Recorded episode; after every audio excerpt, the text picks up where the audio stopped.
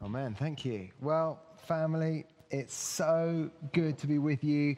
Lovely to be able to open scripture together. We're going to be reading from Psalm 120 this morning, which is about, well, it's not quite halfway into the Bible. So if you've got a Bible with you, now is the moment to produce it. If you don't have a Bible, then download one. And whilst you're finding Psalm 120, let me just explain what is uh, going to be happening over the next six weeks or so.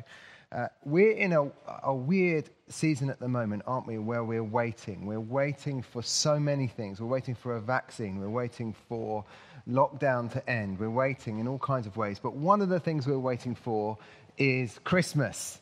And uh, I know that some people literally can't wait, and you haven't waited until Christmas. You've already put up your Christmas decorations. I'm not going to mention any names, but I know who you are.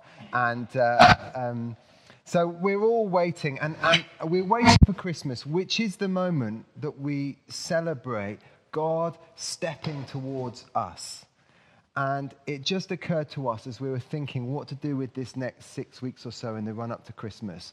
What about if we were to take some time to uh, prepare our hearts for that moment by taking some steps towards Him?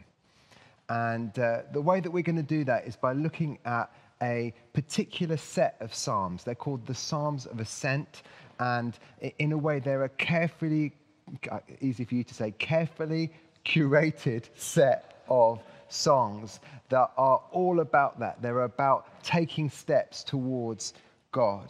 Um, uh, they were actually used for the three main pilgrim festivals that took place in the Jewish calendar. So, three times a year, wherever you were in the promised land, you kind of journey towards Jerusalem, uh, and uh, you were journeying towards Jerusalem for the uh, the Passover feast, for the feast of Pentecost, and the feast of Tabernacles. And as you were headed towards the temple to meet God, to encounter God, you sang these psalms, the psalms of ascent. So that's where we're going. Psalm 120, the very first one.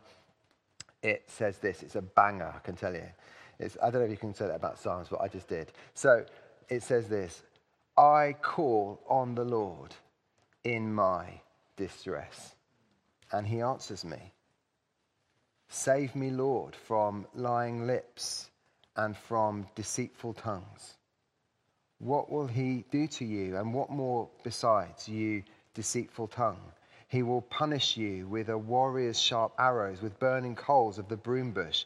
Woe to me that I dwell in Meshech, that I live among the tents of Kedar. Too long have I lived among those who hate peace. I am for peace, but when I speak, they are for war. There you go. That's our psalm for today. I'm a fanatical collector of stories. I love stories. I, I, I kind of suck them out of magazines and newspapers and books and all of those kinds of things. But I think my favorite ever story is a story that I found, I think it was in a book by Floyd McClung, and it's about a young man called Sawat.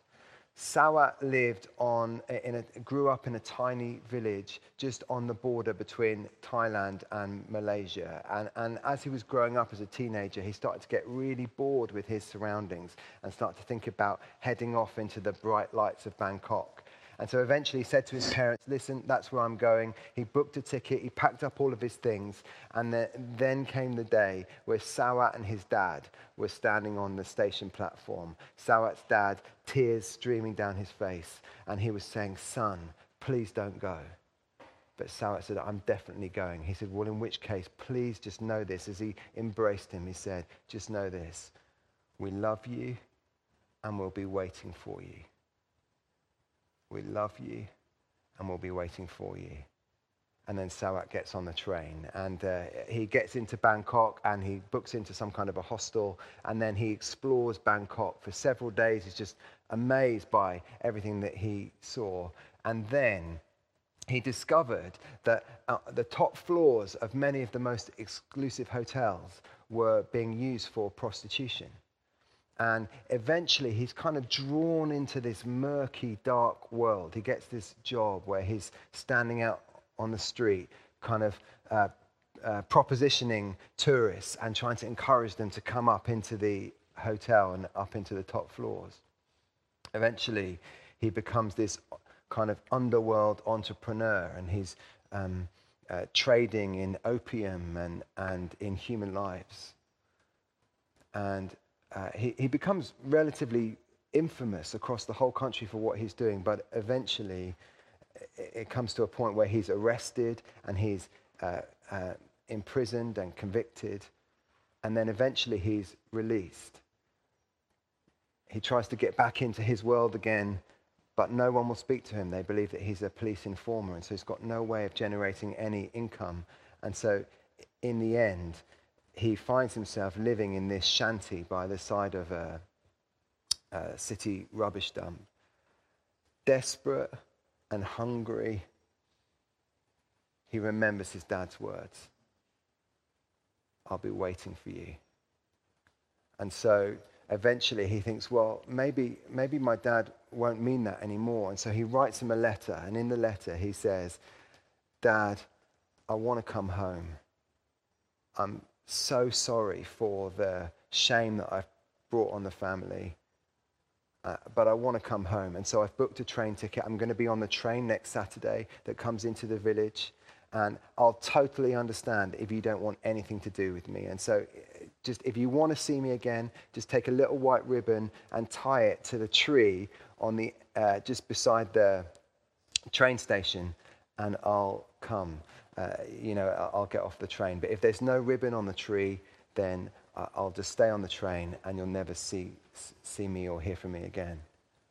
So, anyway, Saturday comes, he gets on the train, he's really nervous.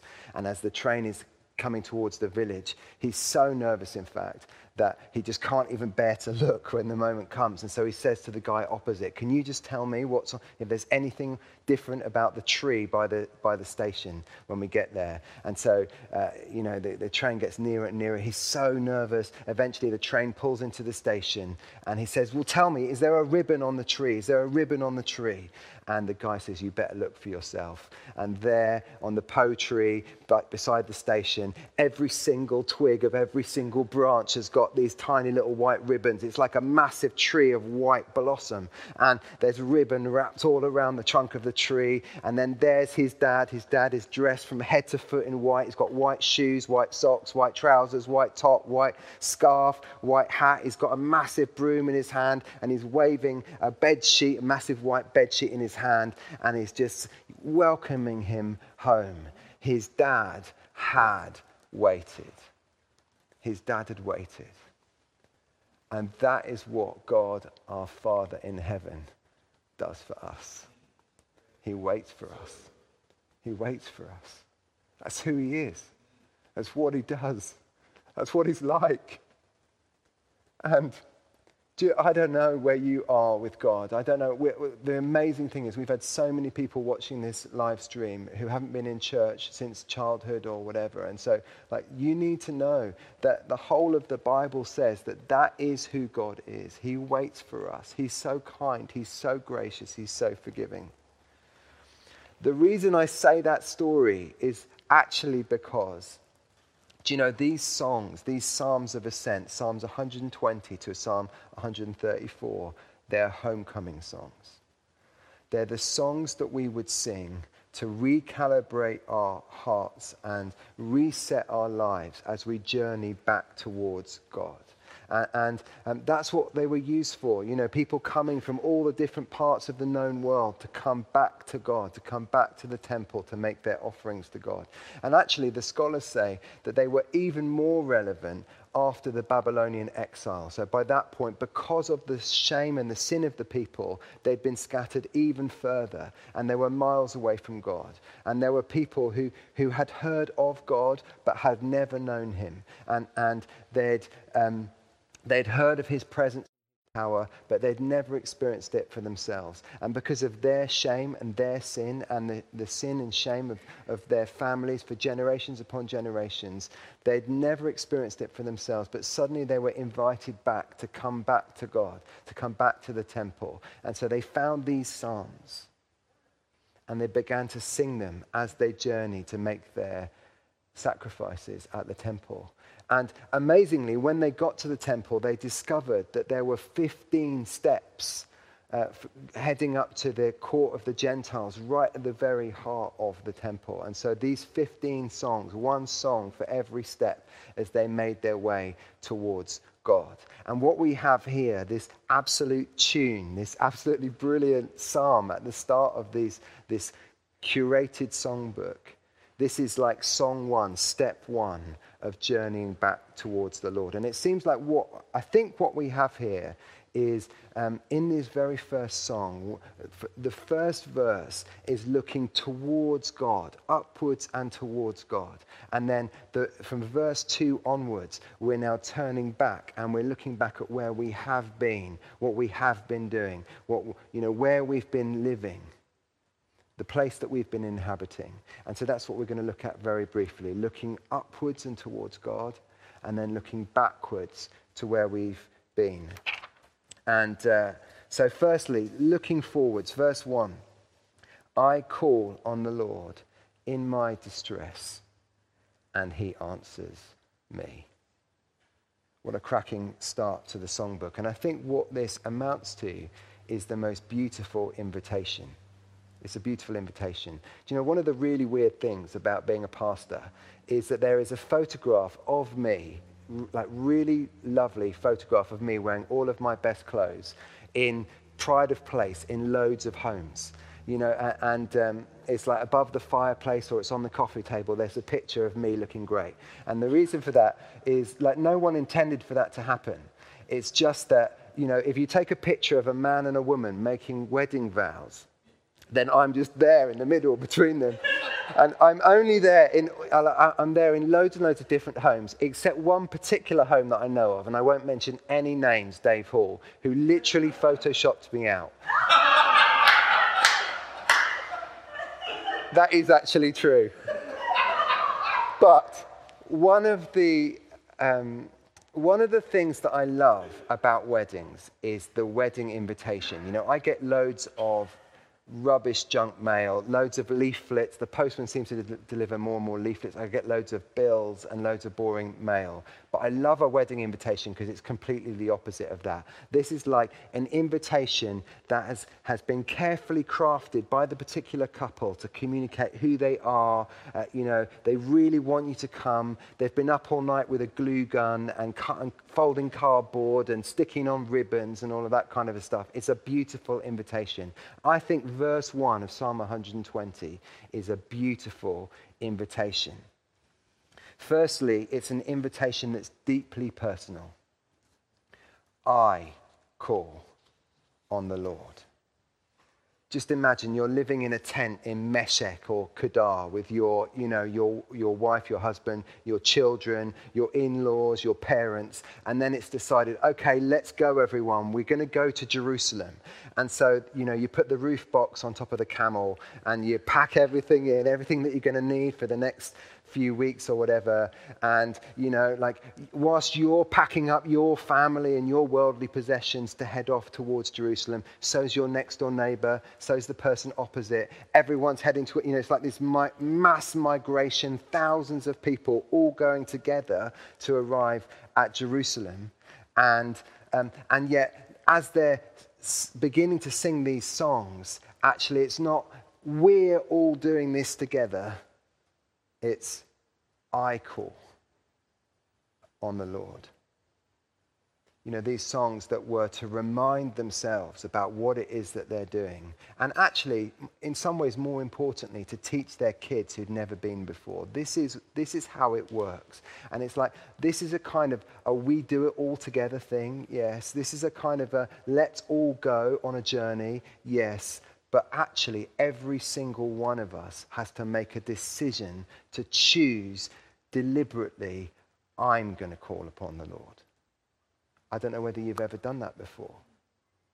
Do you know, I think in this pandemic, where there's so much up in the air, I don't know in our lives whether we've ever had a more important moment where, where it's never been more important than for each one of us to choose to be with God to walk with God. Maybe you've been a Christian for years and years. It is not easy being a Christian right now. Each one of us has to make a choice. I will call on the Lord. That's what I'm going to do. That's my life choice during this time. There are lots of things I, don't, I can't control. I can control this. I'm going to call on the Lord. It's deeply personal. The second thing about this invitation is it's carefully targeted. Uh, uh, it seems to me that at the heart of verse 1 is this incredibly provocative question. And the question is this What are you going to do with your distress? What are you going to do with your troubles? Where are you going to take them? You know, I've learned over the years that, that, that, I can deal with the trouble in my own soul in all kinds of different ways. Like sometimes Taryn will say to me, I've never seen anyone cut the grass with such aggression before. And I'm like, you know, or, or um, uh, sometimes Saturday mornings, I've discovered this guy on YouTube who, who he bought a, cra- a completely crashed Bentley and he just you know and so you can watch like episode after episode of this guy you know carefully rebuilding his bentley uh, and taryn will say to me as i'm watching episode after episode a whole saturday morning she'll be like and are you thinking about anything in particular right now and i'm like nope. you know, I mean, complete denial about all the things that are going on in my life. And we can, we can actually do all kinds of things to mitigate the trouble, to, to deal with the pain in our own lives. We can um, drink excessively. We can eat junk food. We can watch rubbish on TV. We can gossip. Whatever it is, there are all kinds of things. And so the provocative challenge and the beautiful invitation of this verse is this Will you bring your distress to the Lord? I call on the Lord in my distress. It's carefully targeted. Thirdly, it's abundantly kind. I call on the Lord in my distress. Do you hear just the heart of that? I call on the Lord in my distress. In other words, come as you are. Don't dry your tears. Don't feel the need to make up your face or comb your hair. Come to the Lord in your distress. I call on the Lord as I am. He's so kind. I think that's a word for some people right now. You don't need to kind of pull yourself together before you bring yourself to God.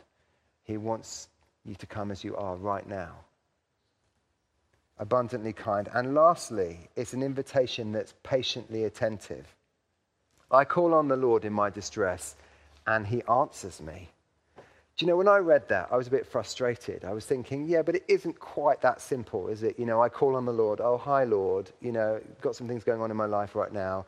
And then I get this answer immediately back, a spoken word. It actually doesn't always work like that, does it? In fact, interestingly enough, this word that's translated as, and he answers me, is, it appears in, in uh, a couple of other places in the Bible. One of them is in the book that we just studied, in Jonah. And it's in the exact same tense, you know, it's exactly the same word.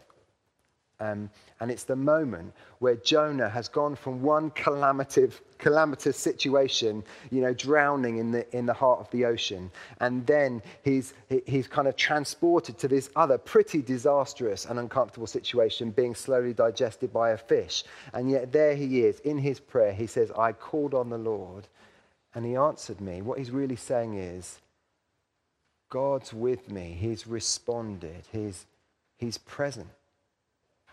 And actually, what you see is that in some other translation, they, uh, translations, they, they translate that word as, He hears me. So, whatever it means, it certainly means this He is deeply attentive to me. He is fully present with me. He's, he's right here. I call on the Lord, and He answers me. So, um, what a beautiful God breathed invitation to step towards God, to look up towards God, to bring our troubles. We look up. And as we take a step actually, then we turn and we look back. Verse 2 Save me, Lord, from lying lips and from deceitful tongues. Verse 5 Woe to me that I dwell in Meshech, that I live in the tents of Kedar. Too long have I lived among those who hate peace.